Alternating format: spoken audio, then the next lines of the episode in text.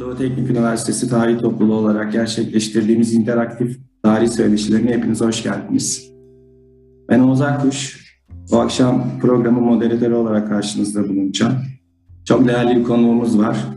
Aykut Kansu. Bu akşam onunla birlikte İttihat Terakki'yi konuşacağız. Aykut Hocam merhabalar. Merhaba. Nasılsınız hocam? Sağ olun, teşekkürler. Böyle Her bir zaman- program yaptığınız için e, sağ olun. İnşallah e, bunların devamı gelir. İnşallah seyirciler memnun kalır. Evet hocam her zamanki gibi çok sağlıklı ve bilgili gözüküyorsunuz. Hocam biz de ilk önce şahsım adına sonra da topluluğumuz adına size teşekkür ediyorum. Bize katılma nezaketinde bulunduğunuz için. İlk soruyu ben sormak istiyorum hocam. Evet. Bu konuda olduğu gibi ihtiyat terakki konusunda da halkımızda gerçekten e, cehalet derecesine varan bilgisizlik söz konusu. Bunun tabii ki hem politik, siyasal ve tarihsel nedenlerinin olması olmasının yanında biz biliyorsunuz ki millet olarak tarih okumayı da pek sevmeyiz. izlemeyi severiz. Sıkıcı gelir, uzun gelir. İlk sorum her kulağın anlayacağı türden ihtiyat terakki nedir hocam?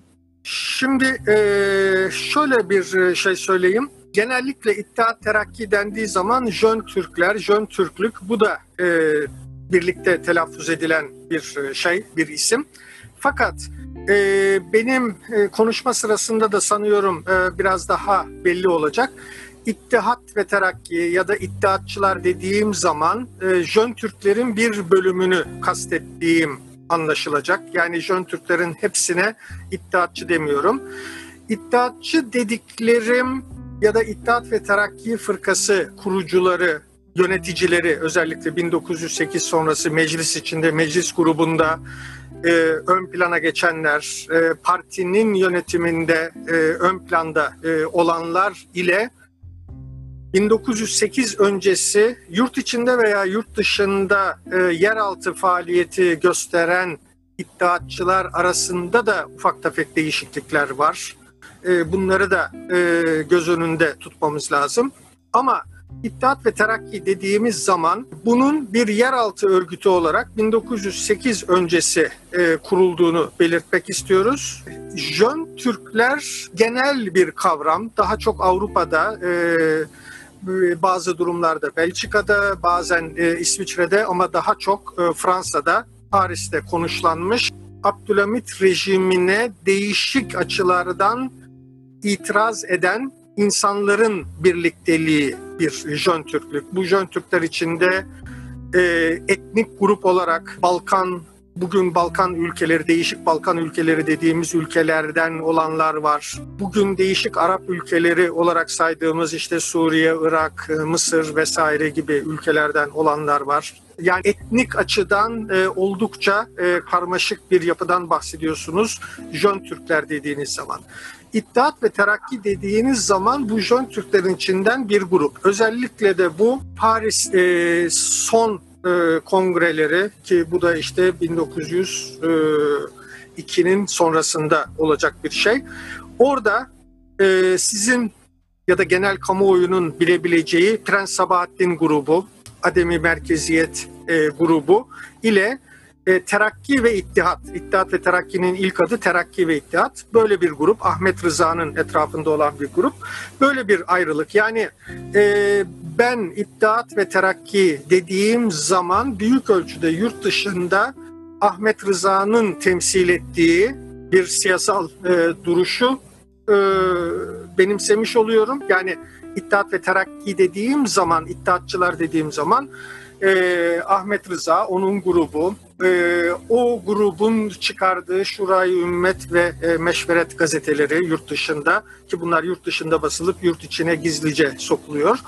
Ayrıca bir de Türkiye içinde e, örgüt gruplar, e, onların da yurt dışındaki İttihat Terakki ile e, bağlantı içinde olmaları. Bunları nereden biliyoruz derseniz e, bir kısmının kendi anılarından bir kısmı da e, bugünlere kadar gelen yazışma defterlerinden. Yani yurt içinde e, kimler yurt dışındakiyle yurt dışındaki İttihat Terakki e, Cemiyeti ile e, görüşüyor, e, konuşuyor. Birlikte karar alıyorlar ve bu kararlar e, Türkiye içinde ve dışında uygulanıyor. İttihat İttihatçılar dediğimiz zaman bunu kastediyorum. Şimdi bunu kastettiğim zaman Ee, bir de şunu söylemeden geçemeyeceğim. Bu iddiatçılar, yurt dışındakiler ve yurt içindekiler büyük ölçüde de e, sivil toplum üyeleri. Yani bunların bir resmi e, sivil veya askeri memuriyetleri, bir devlet görevleri yok.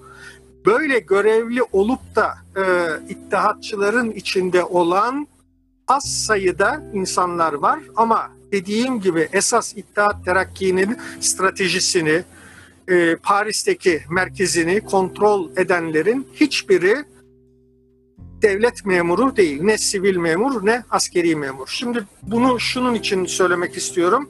İttihatçılar e, bir e, askeri gruptu, e, bürokrasiydi, reform niyetli bürokratlardan oluşan bir gruptu diye sonradan İttihat Terakki'ye katılmış yahut da içinde belki başından beri var olan az sayıda böyle devlet memurunun olması İttihat ve Terakki'yi bir sivil toplum örgütü olmaktan çıkartmıyor.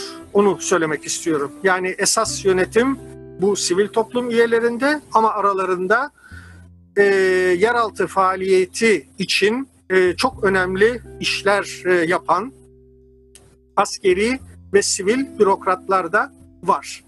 E, o yüzden Hocam, evet. Araya, araya girmek anlamında. Ya terakki tartışmaları özellikle Türkiye özelinde hep Kemalist ideolojiyle böyle doğru orantılı olarak gitmiştir. Yani bize sunulan İttihat Terakki ile İttihat Terakki'nin ideolojisiyle gerçekten bu insanların sahip olduğu ideoloji, ideolojiler arasında en azından ben sizin eserlerinizi okuduğumda bir farklılık hissettim. Peki İttihat Terakki özelinde sorarsak, İttihat Terakki'nin bir ideolo, ideolo, ideolojisi var mıdır? Ve Osmanlı Devleti'ne getirmek istedikleri nedir? Şimdi böyle çok e, orijinal ve parlak bir fikir gibi e, soruyorsanız hayır. Ama e, şöyle bir durum var. 1895'lerden sonra özellikle yani e, Abdülhamit rejiminin değişik açılardan e, baskıyı artırdığı, sansürü artırdığı, e, denetimleri sıklaştırdığı bir dönemden itibaren e, Türkiye'de insanların düşündüklerini e, söylemesi, yazması e, imkansız hale geliyor. Zaten 1908 öncesi bir sansür mekanizması var. Bu bugünkü e, sansür ya da e, basının basılı medyanın ya da görsel medyanın denetiminden farklı.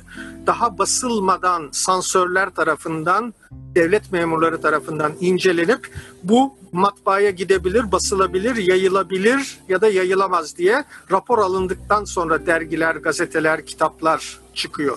Şimdi böyle bir e, sıkıntılı e, durumda insanların artık kendilerini ifade etmelerinin imkanı kalmamış oluyor. Şimdi bu kamuoyunda genel olarak rahatsızlık yaratan bir şey. Bunun yanı sıra e, ekonomi, ekonomide söz sahibi olmak isteyenler yani ne bileyim ihracatçılar bir şekilde elindeki servetleri Türkiye içinde yatırıp ne bileyim bu bir imalathane olabilir, fabrika olabilir vesaire bir işletme açmak isteyenler onlar da değişik kontrollerle bunaltılmış durumda. O zaman e, çok genel anlamda liberal diyebileceğiniz bir ideoloji çerçevesinde aslında görüşlerini şekillendiriyorlar. Ben bunu e, iletişimin bir böyle düşünce tarihi ansiklopedisi gibi 10 e, küsur cilt e, çıkan derlemesinde liberalizm tartışmaları olarak böyle bir makale yazmıştım ve o makalede başladığımda tam fark etmediğim şey sonradan e, ortaya çıktı.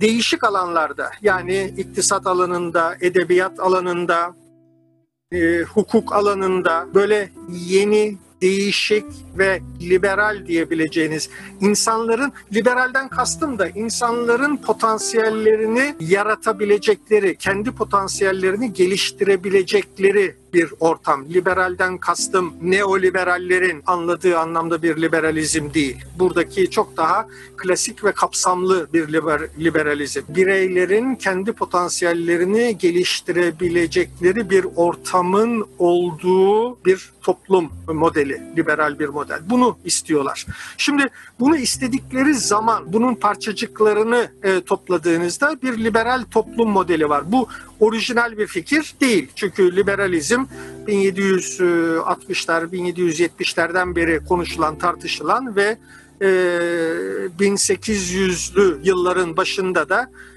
bazı ülkelerin genel hegemonik ideolojisi olmaya başlamış bir ideoloji. O bakımdan iddiatçılar 100 yıl sonra bu fikirlerin Türkiye'de egemen olması için çalışan gruplar.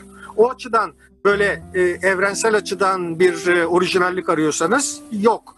Bir taklit mi diyorsanız değil. Çünkü liberalizm dünyanın dört bir tarafında e, birçok e, toplum tarafından e, arzulanılmış ve e, bu uğurda mücadelesi verilmiş bir e, ideoloji. Yani o açıdan bakıldığında e, liberalizmin bir milliyeti var mı? Bir bir yerli versiyonu var mı dediğiniz zaman e, klasik liberalizmin böyle bir yerel versiyonu yok. Tabii ki bazı vurgular değişik toplumlarda daha güçlü veya güçsüz yapılıyor.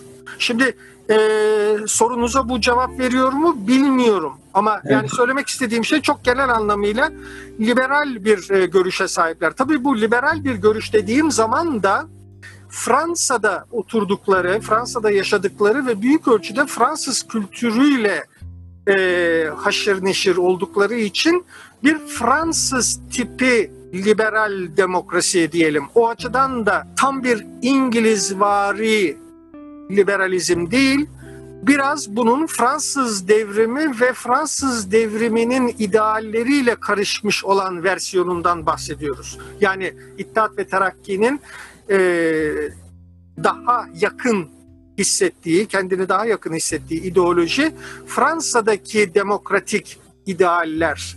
E, o açıdan da liberalizmin daha e, demokrasiyle karışmış olan bir versiyonu. E, devleti de... Hocam, söz, evet. konusu, söz konusu İttihat Terakki olunca ister evet. istemez e, katılımcı arkadaşlarımızın da çoğunlukla soruları evet. 1908 devrimi üzerine yoğunlaşıyor. Bizim evet. Ee, kitabınızda göstermek istiyorum. Benim bugüne kadar okuduğum en iyi ihtiyat çalışması. Yani şunu diyemiyoruz. Bu adam şuna yanaşıp yazmış, bu adam buna yanaşıp yazmış demediğim ve gerçekten çok e, ayrıntılı çalıştığınız bir kitap. Tüm tarih severlere, dönem dönemle ilgilenen herkese öneriyorum. 1908 devriminin iletişim yayınlarından çıktı.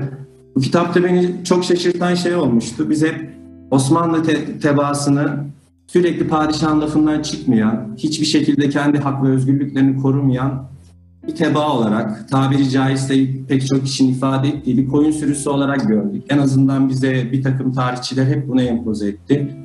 1908'e devrimi, 1908 devrimine giden yoldaki siz kitabınızda bunun bir devrim olmadığını iddia edenlerin çoğunlukta olduğunu söylüyorsunuz ki ben bu fikre karşı çıkıyorum.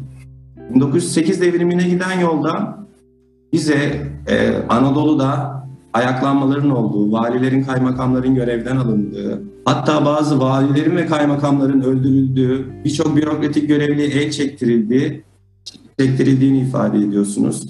Bu 1908 devrimine gelirsek hocam, nedir bu? 1908 devrimini Fransız devrimiyle paralel, paralel kılan tarafları var mıdır? Ve bu gerçekten sadece Abdülhamit'e karşı yapılmış bir devrim midir? Bunun Osmanlı tarihindeki 1908 devriminin ifadesi nedir hocam? Bizim için ne anlama gelir 1908 devrimi bir tarih okuması yaptığımız? Evet, şimdi belki şöyle bir şeyle başlayıp e, bunu kısa kesip esas mevzuya geçeyim. E, monarşik bir düzenin bir şekilde bir e, mutlakiyetçi monarşik düzenin başında olduğu için her şeyden bireysel olarak kendisi sorumlu olmasa da böyle bir yönetimin başında olduğu için Abdülhamit'in bir kere e, bir e, kötü şöhreti var diyelim. Bu e, sadece e, İttihat ve Terakki'ye mensup insanlar arasında değil, e, değişik halk katmanları arasında da e, her türlü her türlü şikayetten belki nasibini alan bir mutlakiyetçi yöneticiden bahsediyoruz Abdülhamit'ten bahsettiğimiz zaman. Şimdi böyle olunca e, Abdülhamit aleyhtarlığı aslında iddiatçıların belirleyici bir unsuru değil. Baktığınız zaman Prens Sabahattin de e, bireysel olarak Abdülhamit'ten yana değil ve Abdülhamit'in iktidarına son verilmesinden yana olan biri. Fakat baktığınız zaman yani Prens Sabahattin'in baştan hayatının sonuna kadar yazdıkları, savundukları e, görüşlere baktığınız zaman Prens Sabahattin monarşist biri. Mutlakiyetçi yönetimi isteyen biri. Bir liberal demokratik düzen onun aklında, hayalinde değil. O yüzden de onun Abdülhamit karşıtı olması bireysel bir karşı çıkış gibi. Ama iddiatçılara baktığınız zaman iddiatçıların derdi bir monarşist, mutlakiyetçi monarşinin yıkılıp yerine temsili bir hükümetin gelmesi. O temsili hükümet de onların e, bakış açısından, onların deneyimlerinden bir parlamenter demokrasi. Yani ortada bir parlamento olacak. E, bu parlamento için seçimler yapılacak. Seçim demek birden fazla siyasi partiler olacak. Bunlar serbest seçimlerde propaganda yapıp seçmenden oy toplayacaklar. Meclise gelecekler. Mecliste oluşan bir çoğunluk iktidar olacak ve son sözü meclis söyleyecek. Şimdi o açıdan bakıldığı zaman 1876 anayasası böyle bir anayasa değil. O yüzden de e, taktik olarak anayasal bir düzen istedikleri zaman kullanabildikleri kadar 1876 anayasasının tekrar yürürlüğe girmesini bir anayasal düzeni istiyorlar ama istedikleri nedir dediğiniz zaman aslında ders kitaplarında bildiğiniz meşruti monarşi. Türkiye'de konuşulduğu şekliyle bir meşru meşruti monarşi değil ee, bir hakiki meşruti monarşi. Hakiki meşruti monarşi dediğimiz zaman bugün e, bir takım e, liberal demokratik ülkelerde olan meşruti monarşi gibi. Yani İngiltere'de, İsveç'te, diyelim Belçika'da, Hollanda'da, Danimarka'da olan liberal demokratik rejimler gibi. Başta bir sadece e, görüntü olarak kralın olduğu ama hiçbir yetkisinin olmadığı bir düzen e, istiyorlar. Şimdi e, çok değerli bir akademisyen Füsun Üstel e, çok güzel bir kitapta yazdı. E, tebaadan vatandaşlığa. Şimdi böyle bir sorun var. Yani e, mutlakiyetçi ve eski bir düzenin yapısı olan bir dönemden siz e, 20. yüzyılda egemen olan diyelim bir sisteme geçmek istiyorsunuz. O zaman da artık tebaadan bahsetmenizin devri kapalı 100 yıl olmuş. Çünkü Fransız devrimiyle birlikte artık insanlar bir kralın mutlaki monarşinin tebaası olmaktan çıkmışlar. Bireysel hakka ve hukuka sahip birer vatandaş olmuşlar. Fransız devriminin e, en önemli özelliği bütün bir dünyaya verdiği ümit olarak baktığınızda Fransız devrimi insanlara insan oldukları için değer verilen birey haklarının kurulmaya başlandığı, bireylerin devlete karşı haklarının olduğu yani bir anlamda sivil toplum egemenliğini e, sağlayacak bir düzen. Artık vatandaşlar ve e, mesela bakarsanız e, Fransa Avrupa içinde etnik ve dini ayrım görmeden bütün Fransa'da oturanları vatandaş yapmış olan ilk ülke. Yani bu açıdan baktığınızda mesela Avrupa'daki e, Yahudiler ilk ne zaman ve nerede özgürleşti ve adam yerine kondu ve e, bir vatandaş oldu derseniz Fransa'da oluyor bu.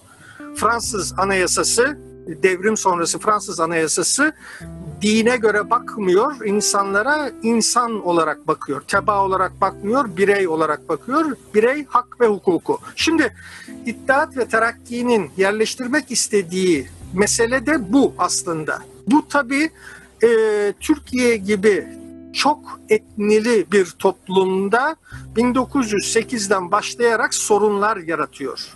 Bu sorunları yaratan İttihat Terakki değil, Türkiye'deki düzenin o zamana kadar yaşayan insanlara vatandaş muamelesi yapmaması. Mesela ben e, Liz Behmuaras'ın bir kitabında okuduğumda e, böyle çok duygulanmıştım. 1908 yılı sonlarına doğru İstanbullu e, bir e, Yahudinin e, anlatımına yer veriyor Behmuaras ve e, o Yahudi diyor ki ilk defa ömrümde adam yerine konduğumu anladım. Bakın insanların adam yerine konduğunu anlamaları bazen böyle dramatik olaylarla oluyor. Mesela beni gene etkileyen önemli bir e, belgeselde duyduklarım. Bu e, İspanya İç Savaşı'na katılmış Lincoln e, Brigade'de çalışmış bir zencinin e, ifadesiydi. O zamana kadar e, siyahların Amerika'da hakkı ve hukuku her ne kadar kağıt üzerinde varmış gibi gözükse de adam yerine konmuyorlar ve bu gönüllü asker İspanya'da ilk defa kendimi özgür ve adam yerine konan bir birey olarak hissettim diyor. Ona bir e, siyah olarak bakmamışlar. Ona e, tıpkı e, Franco karşıtı e, herkese tanınan eşitlik prensibi üzerinden davranılmış. Bu da ömrümde ilk defa insan olduğumu anladım diyor. Bakın bu değişik devirlerde, değişik toplumlarda insanların duyduğu geç kalmış bir duygu. 1789'da Fransa'da insanlar ah insan yerine kondum artık diyor. Bundan 100 küsur yıl geçtikten sonra Türkiye'de insanlar insan yerine kondum diyebiliyorlar.